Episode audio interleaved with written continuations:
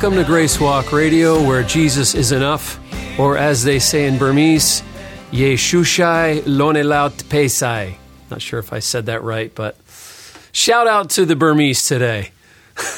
I, can't help what uh, when I think of the Burmese, of thinking of Adoniram Judson, who the, the great missionary to Burma, uh, an inspiration to all who know the history of the missions movement and his life and faith. But anyway, welcome to Grace Walk Radio. I'm your host Derek Lewandowski, and I'm here with my co-host Caleb Berg.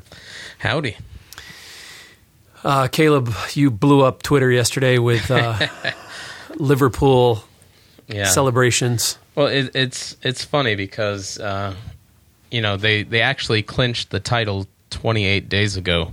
So why am I blowing it up now? Well, at the end of uh, yesterday's match versus Chelsea, um, a match which Liverpool won five three. Uh, it's the last home match of the season, and so it was the the game where they were going to actually be crowned champions. Even their their faith became sight. to use theological language.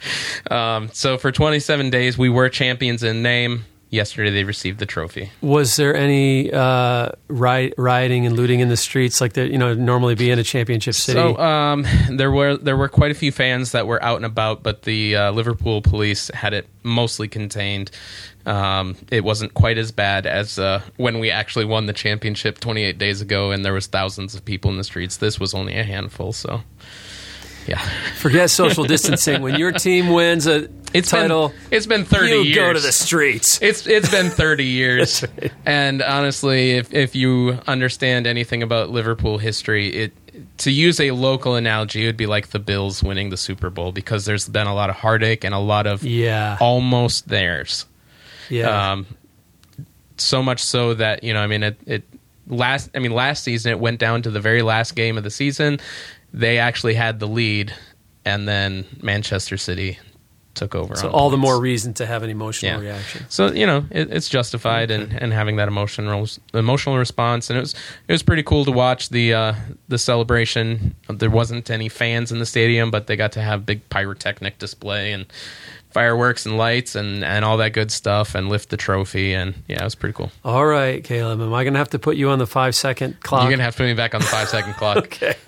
Um, so Liverpool won. Yep. Jesus is Lord. Uh, God is sovereign. And Which today, even better. today we are here to begin a series on Reformed theology. dun dun dun. Dun dun dun dun. Um, yeah, we just want to take the next few podcasts and just go through kind of the the pinnacle doctrines of Reformed theology and help provide an explanation for that. And honestly, we primarily want to do that because these truths are in Scripture. Number one, uh, because they are uh, they have been called the doctrines of grace. That's a, a synonym phrase for Reformed theology. So for Grace Walk Radio, let's talk about the doctrines of grace. But finally, Caleb, I got to say these truths have revolutionized my life. They they've provided such uh, rest Yeah. to my heart. Uh, they provided the highest uh, inspiration for worship. Um, you know, wrestling with these doctrines, it's hard but good, and it's really for me uh, produced uh, a deeper worship. And uh, I guess to borrow um, to borrow Matt Chandler's term, uh, a, it, it's been a warm blanket. Yeah. Yeah, likewise for me. Um, so, not that this is where we're going, but I'll give you the 30 second synopsis.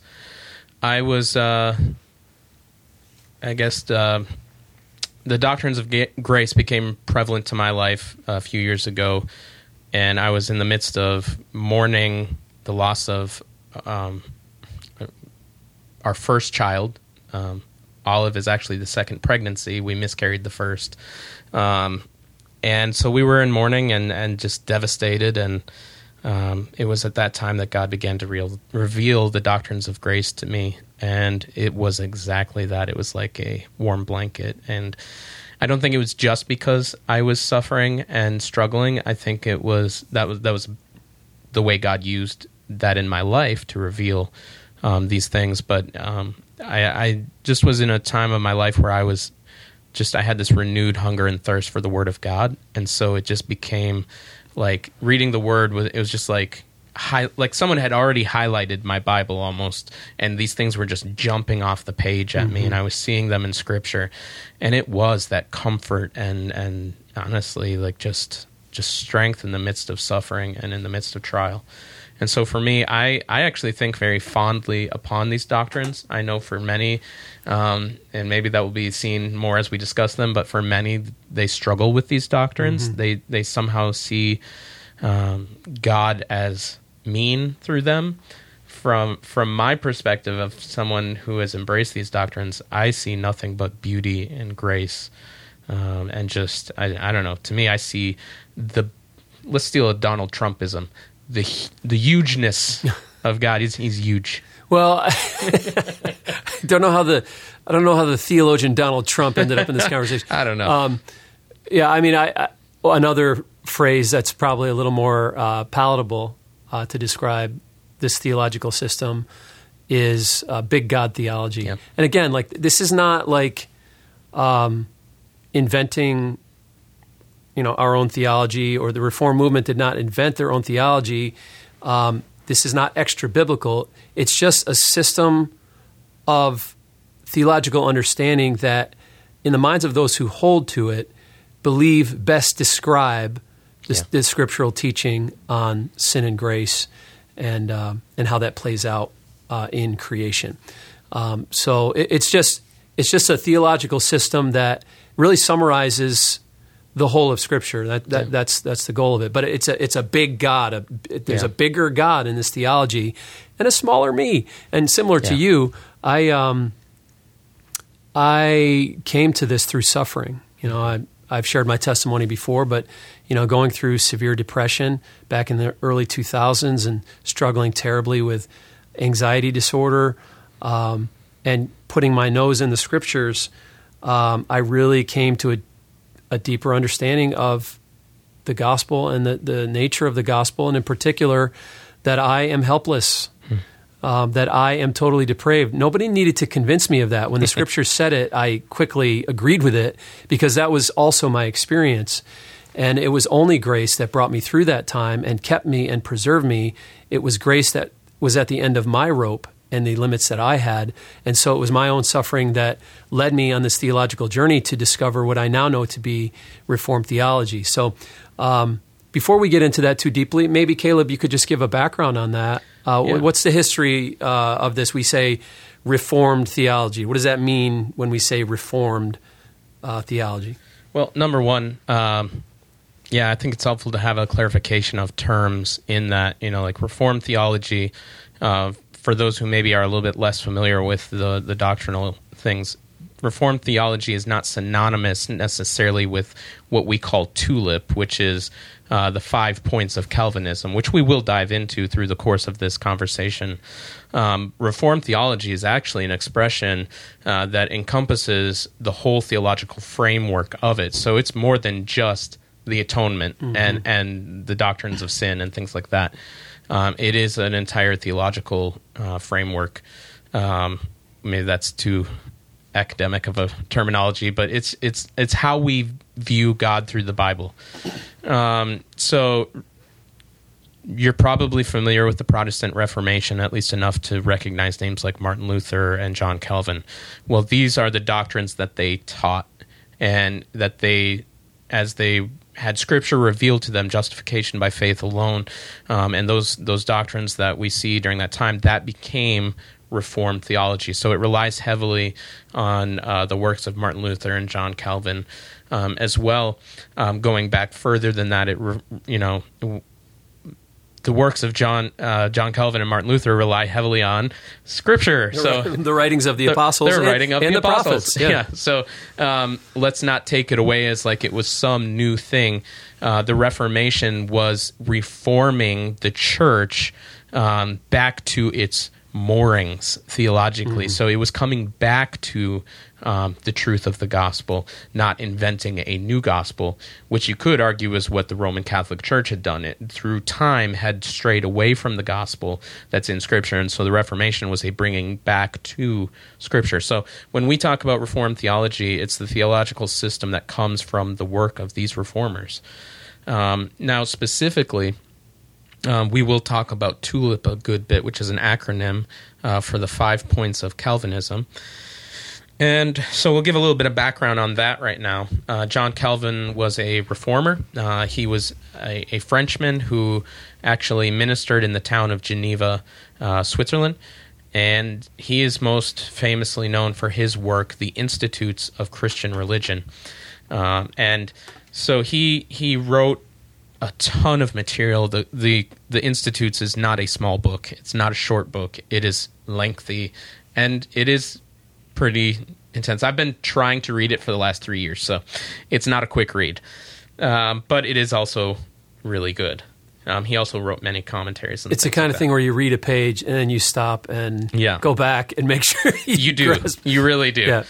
Um, now, where the five points of Calvinism come from are actually not from Calvin.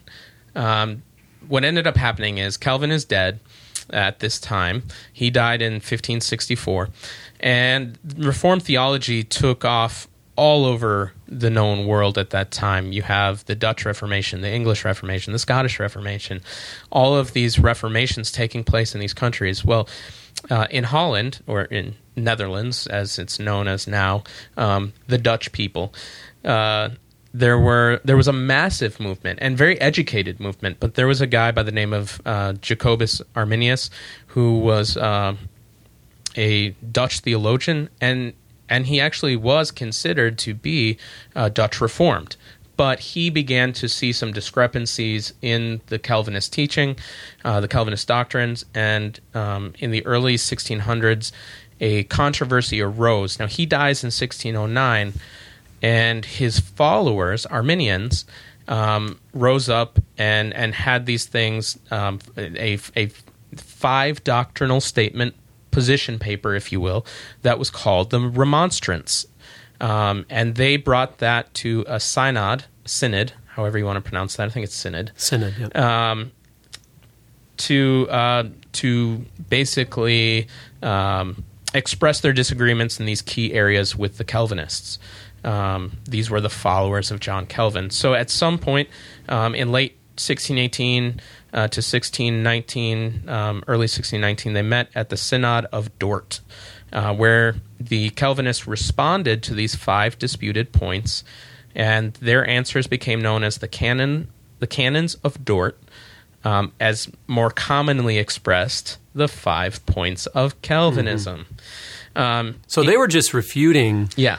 Uh, what they believed to be false teachings from Jacob, Jacobus Arminius. Yeah, and his followers. Yeah. Um, so um, the five points were not asserted by the Calvinists to be uh, the crux of their theology. They were just responses. But somehow, over time, as as it often does, um, people began to um, number one, I guess, um, view all of Reformed theology as the five points of Calvinism, mm-hmm. and that's just not true. Um, I, I, think while I find it very helpful to think about things like uh, what what the definitions of tulip means, um, it's it's just a summary of uh, a, a rebuttal. It's mm-hmm. not the full picture, and so oftentimes Calvinists get maligned as, "Oh, you guys are just them once saved, always saved people." And I had that opinion. I had that view. But when I was seeing these things in scripture and studying history, which I might add is very helpful when you're looking at these things to have mm-hmm. a full picture of what it was actually taking place. I began to see it was much more than just these five points. Mm-hmm. And so, um, that was the disagreement. That was where these things arose. Obviously, um, TULIP is an is an English acronym. It probably doesn't hold true in Dutch. Uh, I don't I don't know what their summary of it is or what their acronym of it, but that is the English acronym. Um, but I, I, think it's important to point out that though these five points were a rebuttal, they are very helpful, and they are at the heart of how we understand God, sin, and grace, atonement, salvation, and all these things. They're, they're all touched by these these realities, these expressions. Um, and so, for for our listeners, I want to say that it's important to really wrap our minds around these things. Yeah, and uh, there's caricatures of Calvinism that are simply not true that I held myself to those caricatures, yeah. which gave me an aversion and you know, I, I avoided at first, you know, these these doctrines and these uh, just this the academic research and education of those things in my scriptural study because uh, I was raised to think that those were, um, you know, that those that that was the wrong way of looking at scripture, and so the, the caricatures were what I would now call uh, determinism or fatalism. In other words, because of predestination, uh, why pray? Why preach? Why do it? Pops the tires of of uh, obedience and and of mission and, and action. And on the contrary, you know, as as you uh, listen to us talk about these things, you'll hear that they, they actually motivate action. They motivate worship, um, and they give confidence to the worker in Christ that you're not beating the air. Your work is not in vain. Um, you know, when Paul went to Corinth, God told him, Fear not, for I have many people in this city. Uh, nobody had gotten saved yet. So God used election to motivate Paul to preach the gospel to Corinth. Uh, it didn't pop his tires, it motivated him. And if you look at the missions movement, you'll find that many of the early great missionaries uh, were reformed. They were, they were Calvinists. Um, not, not necessarily probably what we would call hyper Calvinists, uh, but they, they believed in the sovereignty of God. They believed in predestination, that God elected unto salvation, and that they were working with the Lord in their obedience to preach the gospel, and that these things uh, working together gave them the great motivation and confidence they needed to go into dark places and believe that God was with them and God was going to use them, and, and that there were many people in that country. There were many people in that city. So, um, first disclaimer we are not determinists or fatalists. The scriptures don't allow us to land there. The scriptures motivate us to obedience and action and faith and worship and lives of uh, love in action. And so, because the scriptures don't allow us to land there, we cannot land there. Um, secondly, I think one when I would say hyper Calvinism, or, or, at least when I maybe used to say that, or when others say that, I think there's also that that idea of the mean spiritedness that has accompanied some of the reform movement that in some ways cannibalizes the rest of the body of Christ. In other words, it says, uh, look, we, we, get it. You don't. We're saved. You're not. And let me just be very clear as we head into this discussion. These doctrines that we're going to discuss um, and this theological system uh, is not an issue of justification for you. Okay? In other words, there are some who teach that you have to believe the reform system in order to be saved. And that is to make it a Galatian circumcision and a Galatian heresy. We are saved by grace through faith. Uh, we believe that Arminians and Calvinists, all who believe in salvation by grace through faith, are in Christ and are saved, and we love the entire body of Christ. I'm a huge fan of George Whitefield, who in the Great Awakening period wanted to be owned by the Reform movement. He said, Nope, I'm a servant to the whole body. And he worked a lot with John Wesley, who was an Arminian. And uh, they worked together in the harvest fields of the 18th century revival. So, uh, disclaimers these are not, uh, you know, believing in TULIP is not an issue of justification or salvation. Um, and we are not determinists or fatalists. Um, we believe in action, we believe in love, we believe in the human will uh, in its proper place in our theological understanding that God has given us freedom in our will, uh, and yet that freedom is not um, is not fragmented from God's sovereign will. And I think that's where I take an issue with um, a lot of the way that Arminians think is that there's some this hard line between our will and God's will. That God is a gentleman and He won't cross that line. Well, then you got a big problem with a lot of scriptures. And by the way, why are you even praying and asking God to save anybody? Yeah. So um, I think when it comes down to it, even Arminians don't believe that. They yeah. do. They do believe that God has power over the human will in some ways. Uh, maybe not to the degree that a Calvinist would, but yeah. they do believe that. So um, these are good things to wrestle with. They're scriptural and they are helpful, and they are they are inspiring and motivating to those who uh, believe them. Yeah, I agree. Um, you know, it's helpful for us to have these discussions in a way that maybe you can see uh, where we're coming from um, and, and and maybe hear something you've never heard. Because if you've only heard the characters um, of of these beliefs then you probably have a pretty bad starting place. And I know that because that's where I started from. Yeah. Um, you know, I, I know we're going to talk about some text, but one that um, is helpful to me um, in in all of this as a good starting place for me, and I I hope I'm not stealing one from you, but is is Romans eight twenty eight through thirty. Uh, we know that for those who love God, all things work together for good. For those who are called according to His purpose, for those whom He foreknew, He also predestined to be conformed to the image of his Son, in order that he might be the firstborn among many brothers. And those whom he predestined, he also called. And those whom he called, he also justified. And those whom he justified, he also glorified. Um, this is a helpful text for me. It shows the chain of the golden of chain of salvation. Um, and just a little clarity that word foreknew uh, actually means um, chosen. So just throw that one out there. Um, we'll, we'll, we'll talk about that more later. Yeah. I just wanted to throw that one out there. yeah, uh, and actually, it, it, it literally means foreloved. That's a good way to put and, it. and, and it's it's the kind of known like it, it, carries the intimacy like the Old Testament would use, like Adam knew Eve. Um, so there's a there's, an intimacy there. There's an intimacy there in, in, that foreknowledge. It's not just this bland academic foreknowledge. It, it actually yeah. it has a it has a love motivation in it to, that that creates.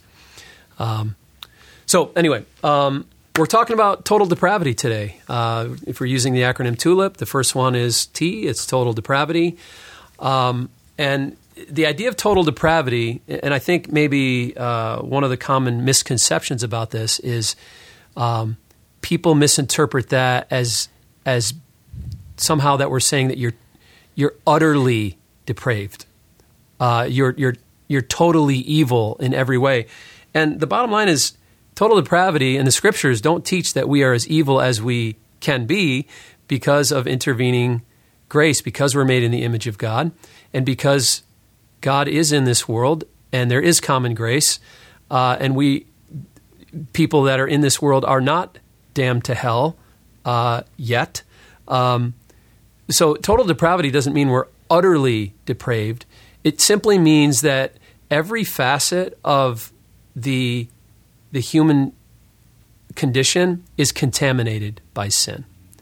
Uh, our emotions, our minds, our bodies, uh, our spirits. Um, uh, and it's the difference between being sick and being dead, right? Um, the, the idea of total depravity teaches that we are spiritually uh, dead. Our spiritual faculties are dead, that without intervening grace, you can't want God that what happened in the fall with Adam and Eve is exactly what God said would happen, and that is if you eat of the fruit of the tree of the knowledge of good and evil, you will die. And we we get you know the doctrine uh, of total depravity from scriptures like Romans seven. Verse 18, Paul says, For I know, he's convinced of this, he's not debating this, for I know that nothing good dwells in me that is in my flesh. Okay, so he, he's saying that in the sin nature, there, there's nothing good in that at all uh, that can reach out for God. That he's spiritually dead, and you could put life serum right next to a corpse.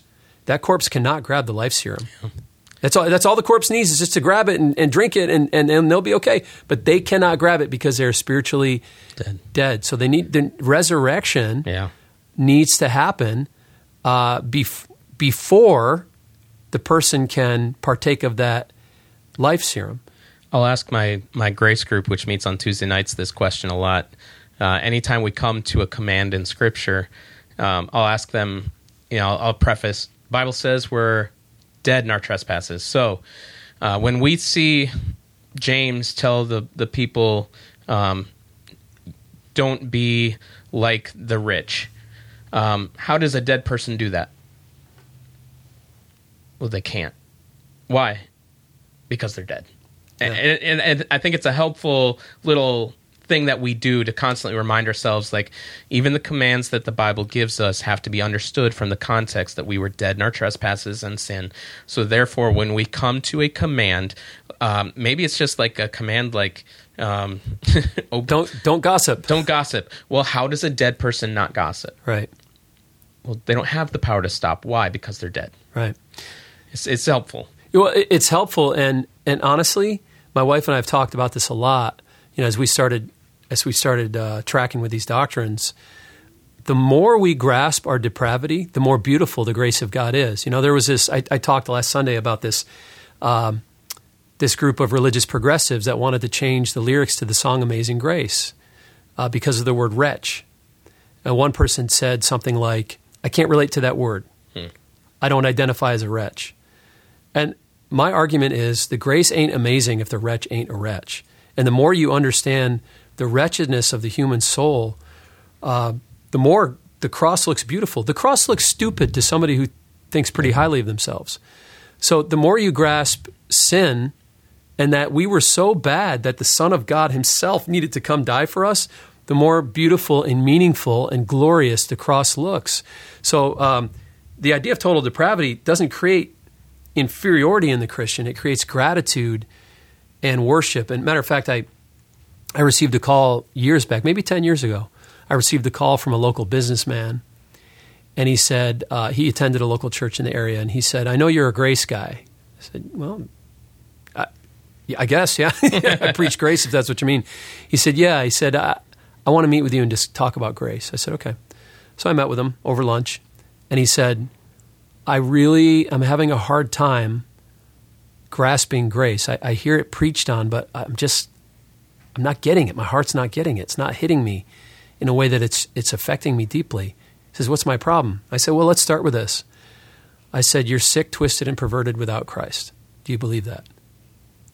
He paused. He paused longer, and he looked at me and he goes, "Nobody, nobody talks to me like that." I said, "The gospel does." I said, "That's your problem."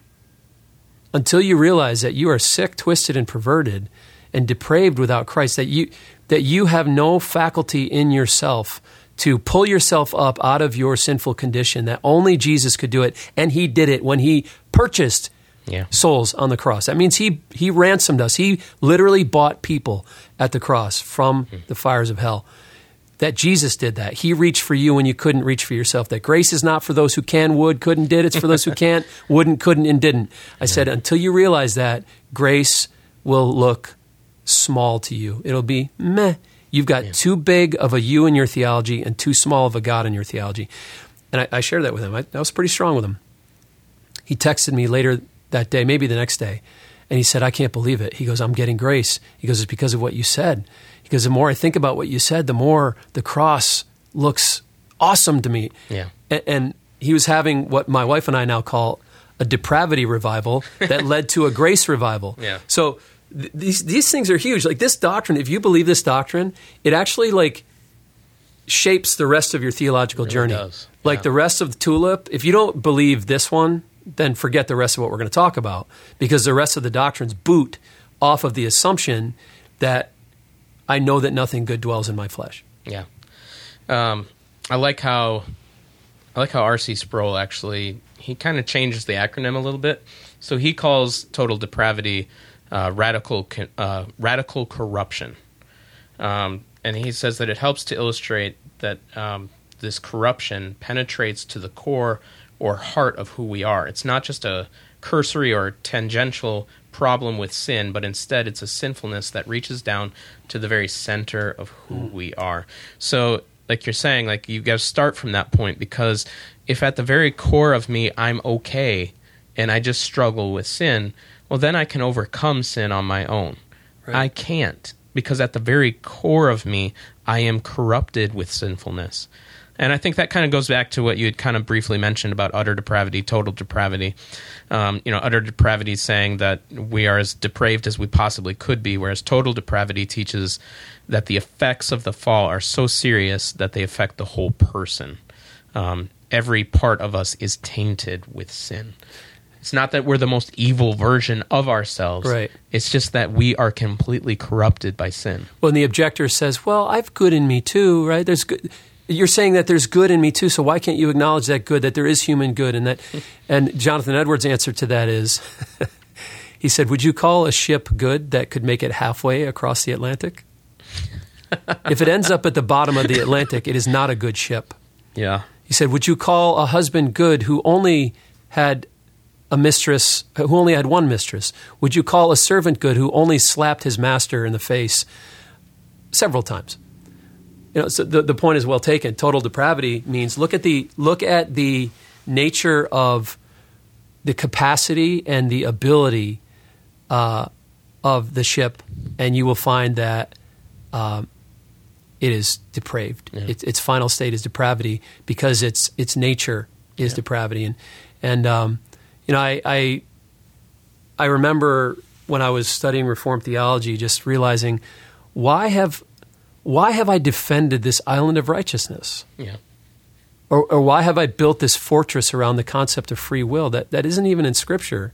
The term free will is actually, it's not in Scripture, Right. right? So where does this come from and why am I defending it? And, and when, when I allowed my defenses to drop and I said, let's restart this, let's restart this conversation and let's look at the human will through the scriptural language and let's look at righteousness through scriptural language.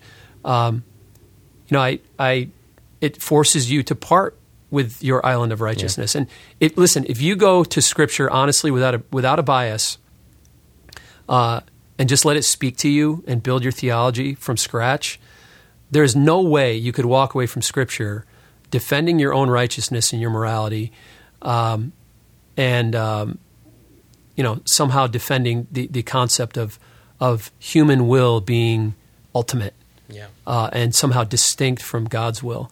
Um, Jonathan Edwards also described it this way that we all have moral ability and natural ability. Okay, so natural ability is the ability to make choices. That's part of being made in the image of God. We received that from the Lord. In the garden, Adam and Eve also had moral ability, and that's the ability to make the right choice. And the way Jonathan Edwards taught this particular doctrine was that in the fall, we didn't lose our natural ability, right? So we still have the ability to make choices, we still have a will, but we did die spiritually, which means we lost our ability to make the right Yeah. choice. So we lost our moral ability. And some would say, well, unbelievers can make good choices. Well, depending on what, depends on what you mean by a good choice. The scripture defines a good choice as one that is motivated by the glory of God, that you're doing it for love and worship and gratitude unto your creator. And if you use that as a definition, then all have become corrupt. All your righteous deeds are like filthy Yeah. rags because we without Christ we're incapable of wanting God or doing anything for the glory of God, which makes all deeds unrighteous, which means there you go. The, t- the Yeah. total depravity of man even corrupts a good a good choice Yeah. if you want to use that vocabulary because the motive is corrupt. Yeah, I mean, you just uh, essentially paraphrase Romans 3 10 and 11, as it is written, None is righteous, no, not one. No one understands, no one seeks for God. So, I mean, if, if you, let's just start at a place I think everybody who is a believer can agree on, whether you're on the side of Arminian or Calvinism, wh- wherever you are on this. We'll call it a spectrum. Um, wherever you are on that spectrum, the Bible is God's word. Right? We can agree to that. Well, what does the Bible tells tell us? None is righteous, no not one. No one understands, and no one seeks for God. Um, But what else- about all those seekers out there? People with a good heart that are really truly seeking they don't God. exist. That's right. now, you know, what I would say is there may be seekers, but really they are um, drawees. That that's probably a weird word because it's Yeah. not a word. They are people that the Holy Spirit is drawing. Yeah. So they are people who God is already working on. Right. So they're not naturally seeking out of their own their own will. Yeah, if you if you want God, it's because God's already at work Yeah. in you. And uh, you know, I mean, the Bible is pretty clear. I mean, very, very, very clear. We are sinners. I mean, we're born sin. Romans three twenty three. All have sinned and fall short of the glory of God. Uh, First Kings eight forty six. There is no man who does not sin. Jeremiah seventeen nine, the heart is desperately sick, Yeah. beyond understanding. Who can know it? And and I think honestly, even in terms of the conversation of uh, total depravity, you'll find a lot of common ground with people um, who are outside the Calvinist camp. Um, they'll, they'll say, "Yeah, I, I agree with that," um, but I think it's the implications of it that matter so much. Um, where this doctrine leads you shows what side of this you fall on. I personally, you know, in in the churches that I've been a part of, I've actually heard a good bit about the sinful nature. I grew up with that language, at least um, at least since the early 2000s, and so that language is very familiar to me and very doctrinally accurate. You know, we are we have this sinful nature. Well, if I am honest about the sin nature and its effects in my life before um, salvation, it means that I have an inner bent towards sin. means that is what I choose. So you could say that yes, I do have free will, but without that moral ability that you mentioned just a moment ago, what is it that I'm always going to choose? Well, it's going to be to choose my master, and my master is sin. So I am always, every single time, going Right. to choose sin. Or you'll have a sinful motivation. in it. Yeah. even my good things. I Right. mean, again, uh, the Bible says that our our good things, our uh, our righteous works, are filthy rags. Yeah, I'll say it this way total depravity teaches that without grace, you will reject God 10 out of 10 times. So you have a free will, right? Yeah. You have a will. You- You're, you're choosing it, right? You're responsible Yeah. for your choices. But unfortunately, one of those choices is not salvation Yeah. Through faith in Christ because of the death of our moral ability at the fall. We're incapable of choosing that. So you'll you'll reject God a hundred out of a hundred times, a thousand out of a thousand times, because that is your nature, the sin nature. That's why Peter says, through these great and precious promises, we've become partakers of the divine nature. Mm-hmm. So, what the divine nature is, is it's God's Holy Spirit who God chooses God, God produces God. And when God's grace is on a person, it overcomes that sinful nature and, and, and gives us a desire for God. And so, you know, somebody might say, well, can't, doesn't the Bible say we can resist God? Can't we reject God? It, don't we have real choices? Yes, but the Bible also teaches that you will resist God until God resists your resistance. when God resists your resistance, Proverbs 21 1, bro, the heart of the king is in the hand of the Lord, and he turns it like water where he wishes. It's, it's really it's indefensible from a scriptural perspective. I think the only arguments you can bring against uh, the idea of total depravity are its carnal reasoning uh, at the end of the day. But if, if you use scripture, um, I think you have to conclude that we're spiritually dead and that we need intervening grace. And let me mention something, by the way, on that. Even early Arminians, you pointed out that um, Jacobus Arminius, uh, I don't know if you pointed out or I read it, he actually still held to the Heidelberg Catechism uh, until his death. W- why am I mentioning that? Well, because even the early Arminians believed in what they called prevenient grace, that before a man could be saved, God had to intervene sovereignly and, and uh, supernaturally. So God was still, um, God's supernatural power was still necessary in salvation. I guess the the Calvinists would say that they were spiritually dead, and if God wakes them up, that that that spiritual nature that's at work in the person will inevitably bring them to Christ. The Arminian would say that they're spiritually sick and God supernaturally helped them to wake up so they could make the right decision. Um, some would say that's semantics, but if you're using scriptural language, I, I, I can't see it that way. Um, but my point is that even like historic Arminians had a higher view of God's sovereignty, his supernatural power, and his grace than a lot of modern day Arminians who think, who, who actually would maybe uh, criticize an early Arminian for their high view of God's sovereignty. So, uh, you know, one of my concerns is that modern Arminians, um, it really, the, there's a danger of legalism built into the theological Yeah. assumptions because of that uh, island of righteousness that the person claims they have that needs to reach out for God on their own without interve- intervening grace. Yeah, I, I will say too. Like as as I began to study these things, I I guess uh, the the ignorance that I had with it, I didn't even realize the beliefs that I was claiming to have. Um, so if you are listening to this and you maybe would consider yourself to be Arminian, please take a look at what even those beliefs are, because I actually realized I was more of a semi Pelagian That exactly. than I was Arminian in my in my framework theologically, and there is a reason why that's important because Pelagian was a heretic, Yeah. and what he taught was that uh, he taught free will, um, and he was at the time of Augustine, and and so early church. Um, he taught that not only did you have free will, um, but you had the ability to decisively um, have that impulse to make a decision to be saved that actually could by, bypass the work of the cross. So the the work of Jesus Christ at the cross was not necessary for salvation. Um, he was deemed a heretic. Basically, that you're inherently good. Yeah, yeah. So essentially, he denied total depravity to the point where uh, you were utterly good. Um, sin entered in with bad choices. So he didn't believe in original sin. Sin wasn't passed down from Adam, which the Bible teaches. Um, he didn't believe um, that we were born with that condition. And so, therefore, we had that moral ability to choose right and wrong.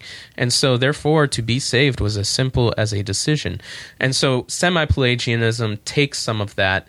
Obviously, it, it denies a lot of that, it denies the denial The, of the, the cross. reformers actually referred to uh, the Arminians of their day as semi-Pelagians. Yeah. So I many of them did at least. I tend to think that a lot of what is considered Arminianism, Armin, whatever, um, or even just the thought of free free willists, um, is Free Willies. Free, the Free movie. Willies, come and get Free willie.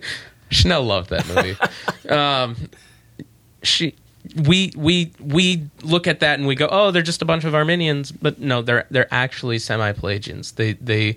Um, it, it's nuanced, but I think it is important to understand the terms. Yeah, and, and let's be gracious, right? Yeah. Like, um, we we have to we have to be gracious to where people are on their journey, and uh, until we're confronted with some of these truths, uh, it's unfair to simply Yeah. group people, you know, in with really the legalists or Yeah. the bad guys or the false teachers. That, that that's not really accurate.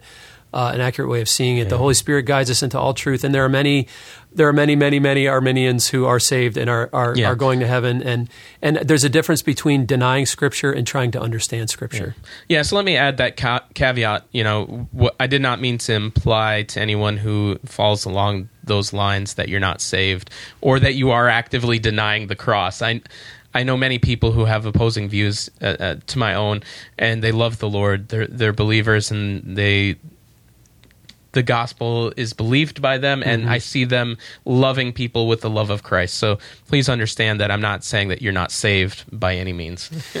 Yeah, no, I, I wasn't hearing that, but I did want to clarify that uh, to anybody listening that so that you, you do hear the grace. I mean, these are the doctrines of grace, and we have we have grace in that. Um, maybe I'll finish with a quote of the day Yeah. uh, from uh, Charles Spurgeon. And remember, we, we talked about how one of the synonyms for uh, Reformed theology is big God theology. And why is that important? Well, listen to what Charles Spurgeon, the Prince of Preachers, said. You are not mature if you have a high esteem of yourself. He who boasts in himself is but a babe in Christ, if indeed he be in Christ at all. Young Christians may think much of themselves. Growing Christians think themselves nothing. Mature Christians know that they are less than nothing. The more holy we are, the more we mourn our infirmities, and the humbler is our estimate of ourselves. Amen. Amen. So thanks for listening today. Uh, let me pray that God would just guide us in these things. Lord, I just pray that you would uh, help our hearts to grasp uh, the depths, uh, the magnitude, the scope, the weight of sin on one hand, but on the other hand, uh, the depth, the scope, the magnitude of God's love in the cross, uh, because you came in spite of that sin, uh, and to defeat the power of that sin. We thank you, Lord, that it is true that we're more wicked than we are. We're more wicked than we ever dared believe. We're more loved than we ever dared hope at the very same time, and we thank you for that.